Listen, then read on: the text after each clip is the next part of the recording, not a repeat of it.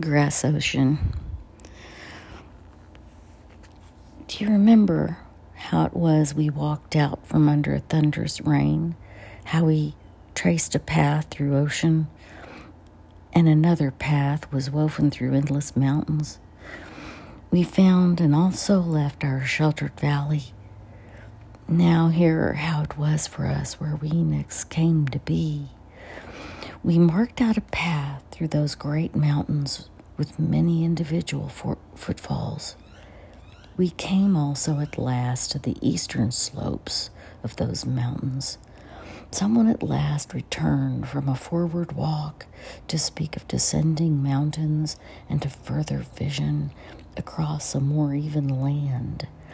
All the people came to a place through which vision of distance was enabled there was space between the mountains. Everyone looked and were amazed.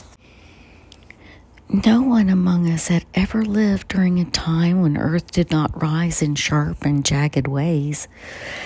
Now we were looking out over a gently rising world, and one that also moved. No one could explain it. Someone suggested, well, perhaps it's ocean. Perhaps here at last we've reached the eastern edge of this great island on which we stand. And also how it could be ocean, because what lay beyond held only a gentle rise and fall with apparent movement in every direction. All remembered how this was a part of the description of the nature of ocean and yet some also remembered the thunderous nature of Ocean's Edge. There was no such sound heard here.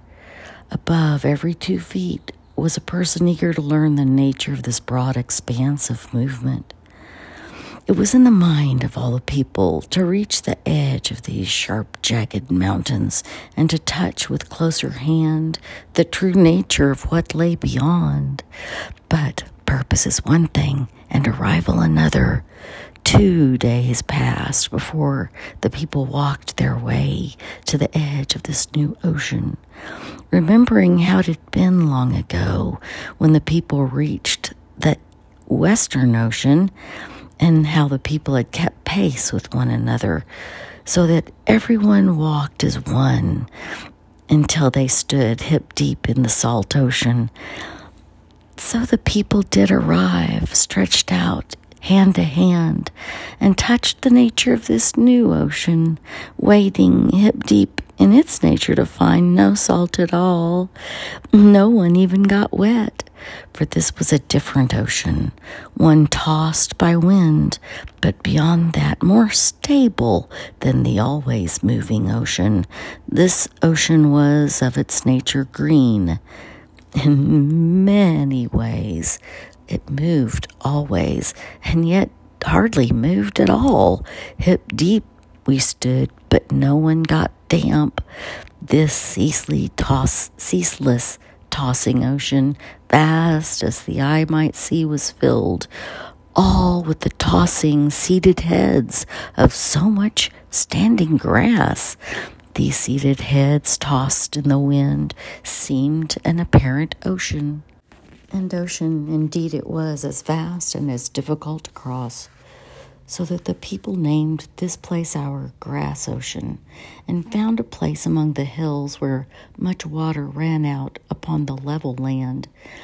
And this place was a new center place for a learning people, as yet seeking an eastern ocean after many walks of days.